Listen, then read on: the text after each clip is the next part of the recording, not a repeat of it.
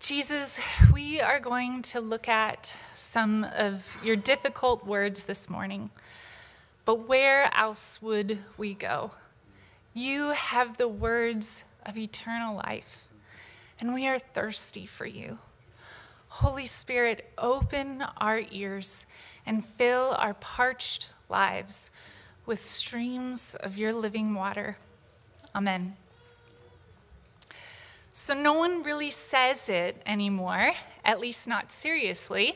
But about 10 years ago, an inspiring slogan swept the nation. It was all the rage on hats, on t shirts, and songs, and hashtags. It was challenging, it was daring, it was thought provoking, it was a call to arms. What was it? YOLO. You only live once, meaning you only have one shot at life, so go big, live large. People would usually say this before doing something reckless or foolhardy, like jumping out of an airplane or getting a tattoo from the receptionist rather than the tattoo artist. True story, not mine. you might not know this, but Christians actually have our own slogan that's super slogan that's super inspirational. How do we live life to the fullest? DBYD. Have you guys heard of this? C.S. Lewis actually coined it. I don't know why it's not on any t shirts, maybe because it's not that catchy. I've been saying it all morning and I still trip over my words. DBYD, die before you die. This is, of course, a famous line from Mere Christianity die before you die. There's no chance after. And this morning, we're going to turn our attention to something very similar that Jesus says. So, just before our gospel reading, Jesus had just brought a man back to life who had been dead for three days. And on account of this incredible, miraculous sign, many people are going away from their Jewish faith and believing in Jesus. And as Jesus' popularity grows, the Jewish leaders become understandably incensed. They look for any and every opportunity to take him down and get rid of this threat to their established norms and authority. So, what is Jesus going to do next? Will he go into the heart of the most holy city, Jerusalem, for the biggest feast of the year, Passover? Will he come face to face with the people who want to end his life? Crowds are swelling, shouting big things like, Hosanna! And yes, we see that he does come into town, and the Pharisees, with an exasperated cry, say, Look, the entire world is going after this guy. Of course, the whole world wasn't really there at the triumphal entry, but they would be soon. And just think what would the Pharisees say if they knew that we were still talking about this story on the other side of the globe, globe 2,000 years after it had happened? So today we're going to walk through this interaction that happens between Jesus and a new group of people who are looking to see him. How does Jesus respond to their cry? And what encouragement can we pull out from this passage? So turn your bulletins or open your Bibles to John 12. In verse 22, we, in verse 20, we read, Among those who went up to worship at the feast were some Greeks. As if on cue, these Greeks are the evidence that Jesus is drawing more people to himself. And it's not just Jews, it's people all across the Mediterranean of all different backgrounds. What have they heard about this man? What about Jesus is attracting them? Maybe they've heard he can feed an army from crumbs, restore someone's sight with mud, or maybe they just like his teachings. Regardless, Jesus' fame is becoming global.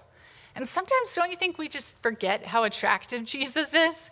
In our post Christian culture, don't you think there's a tiny bit of tendency in us to be ashamed about our faith and keep our relationship with Jesus private? There is for me. Surely others wouldn't be interested in what I have to say. But what if that's actually not the case? What if we shared what Jesus says to us and what he does in our lives? Do you think other people would be attracted to that? I do. So the Greeks first approached the disciples, who then approached Jesus. And curiously, we don't even know, we actually don't see that Jesus speaks directly to the Greeks, but instead he explains how his actions in the coming days are going to make it possible for them not just to see him, but to become united with him. My uncle used to be part owner of a racetrack, and I spent many summer nights working concessions with my grandma, watching the car races. And cars would warm up their engines by making a couple of laps around the track, getting into position. And this will give you a bit of a hint of what kind of what the cars could do, but then also who the drivers were. were they aggressive? Were they punchy? Were they sly? Were they daring or strategic? The anticipation would build and build for the spectators as well as the drivers. Everyone would have their eyes peeled on the flag guy who would um, suddenly raise the green flag and the cars would start the race. So, up until this point, it's as if Jesus has been making laps, warming up, getting up to speed, giving us glimmers and hints of who he is. But he's been somewhat guarded about his endgame. The hour has been something far off in the future. Remember at the wedding in Cana when they ran out of the wine and his mom asked for help and he says, What does this have to do with me? My hour hasn't come. Or he's talking with the Samaritan woman at the well and he says, The hour is coming when there will be no geographical disputes about where you should worship. The presence of these Greeks says something to Jesus. Now is the time. The hour has come. You see, Jesus' fame is spilling out beyond the Jews, and Jesus realizes the time is now. But this doesn't have to be the case, right? Jesus could have seen this as a moment to take his teaching and healing ministry to the next level. He could have sought after bigger and better, but we know that's not why he came. His mission is focused elsewhere. And now that the knowledge of him is spreading, Jesus knows that it's time to turn his face toward his end goal. So Jesus says, The hour has come for the Son of Man to be glorified. What does that mean? What is glory? We don't really use that word a lot in our day and age, right?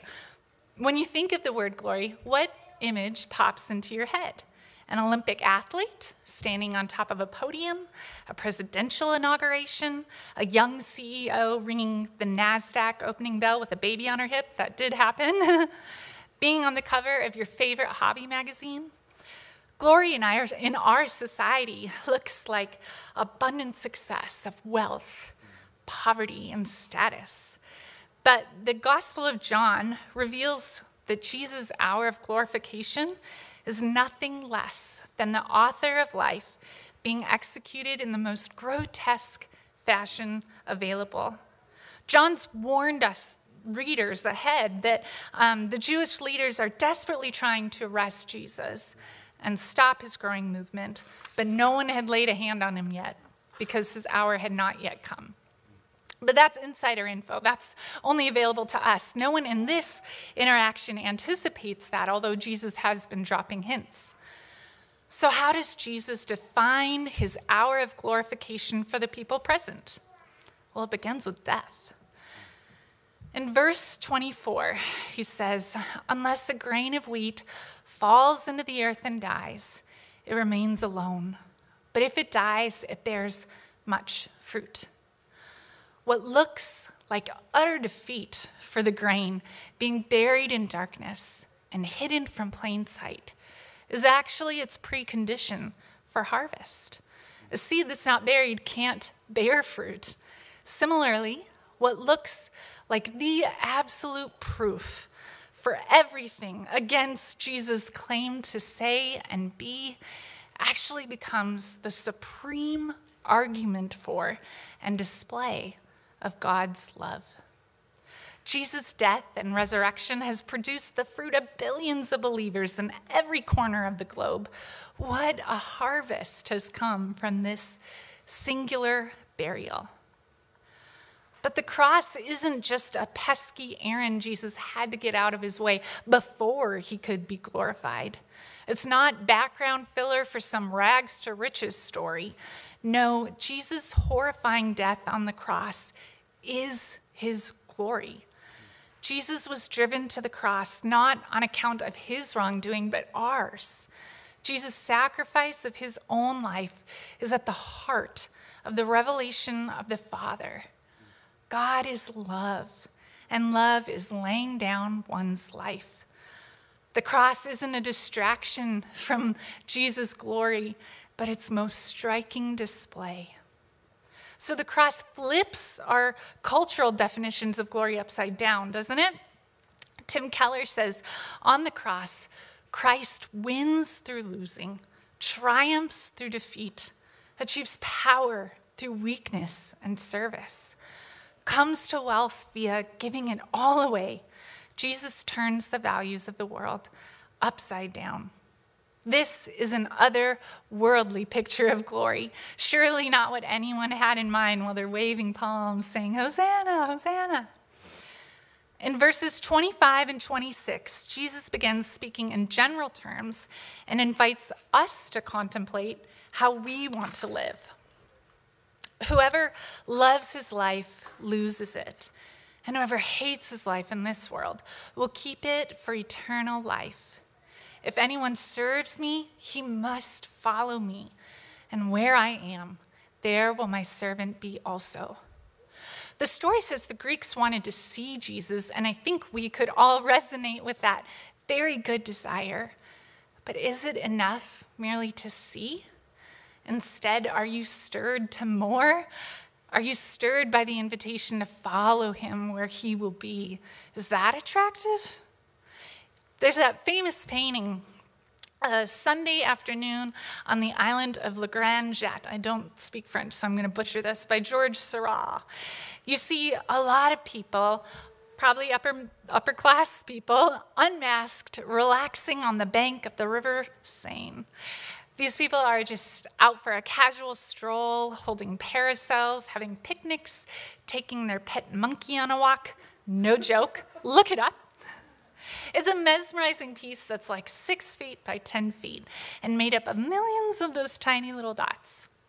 So, what would happen if on one of our lovely negative 40 degree winter days of Minnesota, you were admiring that piece of art and all of a sudden the artist invited you into it? Would you jump in? I would, right? How does that picture compare with the invitation that we receive from Jesus? At first glance, it doesn't look like much of a picnic. It looks intense, difficult, radical. Jesus calls us to die, to hate our lives in this world, to follow him on the Calvary Road, and to become his servants. On one level, I think we hear this and can get really excited about this vague notion of self sacrifice. What a noble way to live, right? I don't watch them, but isn't this how every superhero movie goes? or every space movie? Bruce Willis in Armageddon, George Clooney in Gravity, Matthew McConaughey in Interstellar. In all these movies, someone always dies for someone else. Sorry if I just spoiled one. but the longer we sit with this call, the longer that I've meditated on this passage, the harder it is to swallow. Death? Really? What if I just give up 80% of a besetting sin? Isn't that good enough? Do I really need to ask God how to spend my COVID stimulus check? No, I haven't had any employment trouble this year. All my bills are already taken care of, but it's been a really hard year emotionally. What if I just work really hard and knock this one service project out of the park? Could I be off the hook for a while? Have any of you read The Giving Tree by Shel Silverstein? If you look at the back of that book, it looks a lot like that guy.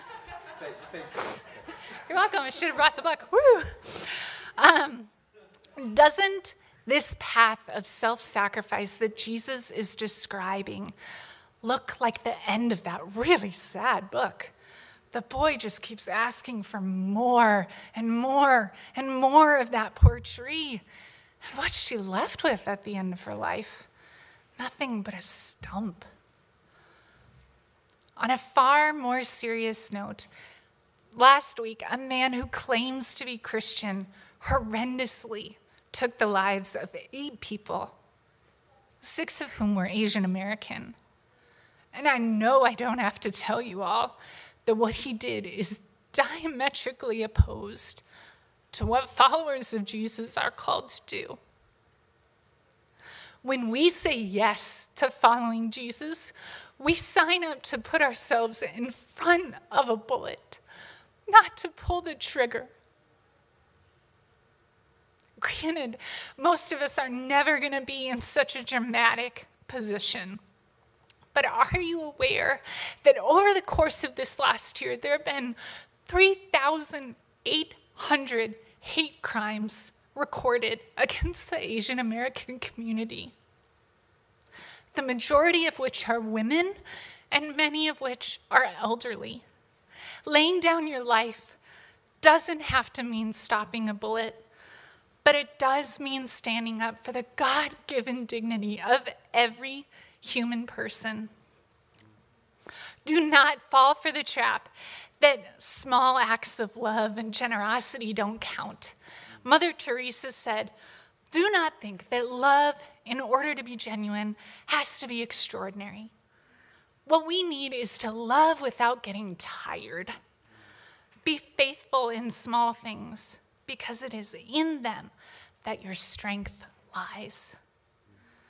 Jesus invites us here to a very real and a very daily death to self interest, self preoccupation, self aggrandizement, and it is costly.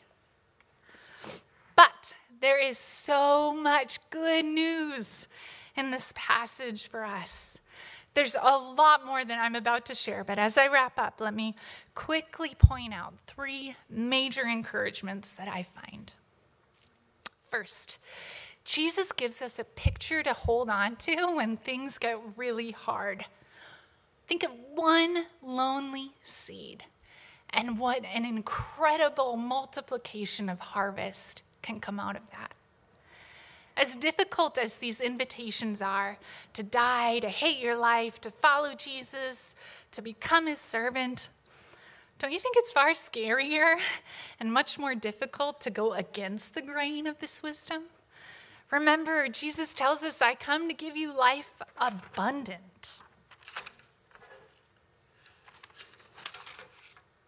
We can choose not to die not to surrender our whole will and our whole self to Jesus. And sure, we'll be protected from being cracked open in some places, but we're going to remain alone and dormant, not having a clue about what kind of fruit might be multiplied in and through us. What if we, as individuals, as friend groups, as families, as the church, were known for a harvest of love, joy, peace, patience, kindness, gentleness, and self control. We can love our lives in this world and have pleasures galore. That's like the motto of our day, right? Treat yourself. But they'll be self serving and fleeting. And the moment we catch a bit of happiness, it'll slip through our fingers and we'll forever be restless, chasing the next high and the next high and the next one. What freedom comes with giving up our active participation in a dog eat dog world where everyone's out for themselves? What kind of quality of life comes when we have a healthy sense of detachment from business as usual in this fallen, selfish world? Now, unfortunately, we can't avoid the next two things. We can't avoid following Jesus to physical suffering and death because one day that's going to come for us all. Our bodies will eventually start breaking down and someday give out. But what if you could have the very presence of the living God with you in the valley of the shadow of death, as well as the experiences of mountaintop delight? What if you could be assured that wherever you went, you'd be with Jesus. And when you eventually do die, you will be with him forever. And I know I don't have to tell you this, but you actually can't live without a master. Whether we're serving a rabid appetite for physical health, the accumulation of wealth, the acquisition of power, or the admiration of friends, we've got to serve somebody. I think a famous Minnesotan said that. But what if the Father honored us with the following words Well done, good and faithful servant. Enter into the joy of my rest. You see, on the flip side of this radical invitation is a beautiful portrayal of an abundant, fruitful life. But do you know what I love about the next couple of verses? Right after Jesus describes this painful future that he's committed to, he shows us his humanness. Jesus feels anguish and can sympathize with us. This is our second encouragement. Jesus is under no illusion that what's ahead of him is easy, and he didn't face his hardships with stoicism, so nor do we have to. John doesn't record any Garden of Gethsemane moment. This is what some scholars refer to it as, but he does include the short prayer conversation between Jesus and his Father. Oh, my soul is troubled.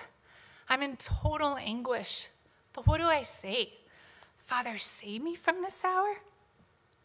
How relieving is it for us to see that the temptation to turn away from the cross in itself is not sin? So, what does Jesus do and how does he move forward? He asks his Father for help. Father, glorify your name. Help me in this next crucial week. Do everything you want me to do and do it all the way you want it done so that, Father, you'll be most honored. Jesus feels anguish and asks for help, as can we. As we heard from our beautiful epistle reading today, we do not have a high priest who's unable to sympathize with our weaknesses, but one who, in every respect, has been tempted as we are, yet without sin. Following God's way is hard. DBYD is never going to catch on. Jesus was the one who said that this is a narrow path. He understands the difficulty of surrender. He understands the fickleness of our hearts. But when we mess up and demand to be served instead of serving others, we don't have to shrink back from God in shame. We can draw near with confidence and ask for mercy. And then we can ask for grace to help us lay down our lives for others. So it's great to have this vision of the good life. And I'm so thankful that Jesus can sympathize with us. But now I get to tell you the most encouraging thing for me in this passage. The third encouragement is that Jesus makes following him possible. It's only because Jesus surrendered to the will of the Father that we have any shot at it. Galatians 5:24 says, "Those who belong to Christ Jesus have crucified the flesh with its passions and desires." And Romans 6 says, "We were buried with Christ by baptism into death." So here's the good news this morning. If you've been baptized with Jesus, you've already died. All the things that Jesus asks us to do, to hate our lives, to follow him into suffering, to serve him with unwavering devotion, these are things that just naturally flow from a life that's hidden in Christ. This is a description of a Christian, not a prescription that we can never live up to. Does this mean we're perfect? No, absolutely not. But I do invite you to join me in looking unflinchingly at our lives and asking Are my weaknesses as a friend, as a neighbor, as a wife, as a mom, as a daughter? owing to something that needs to die in me a self serving habit, a secret sin, a root of pride, a need for approval, a desire for wealth and comfort. Or said in another way, am I striving against my Christian nature by trying to keep something alive in me that needs to die? Remember that sad picture of the giving tree? In a couple of chapters after this one in John, Jesus gives us a more beautiful one. He says that He is the vine and we are the branches. Without the vine, the branches can do nothing. Without a deep and abiding connection to Jesus, none of what I shared is possible today. In fact, you will burn yourselves out. You will end up like a stump. Oh, how little we understand our need for the vine, but also how perfect our claim to all the fullness that Jesus wants to give us. Jesus calls us to death. D B Y D. Let's that be our rallying cry. but for the fullness of an abundant, rich, fruit filled life and deep communion with Him and the body of Christ. He sympathizes with us when we're tempted to turn from the cross. And through his own death and resurrection, he makes this way possible. Glory be to the Father, to the Son, and to the Holy Spirit. Oh, Jesus, grant us grace to love what you command and desire what you promise that among all the beautiful and shiny things of this world, that our hearts would be surely fixed on you, where true joys are to be found forevermore. Amen.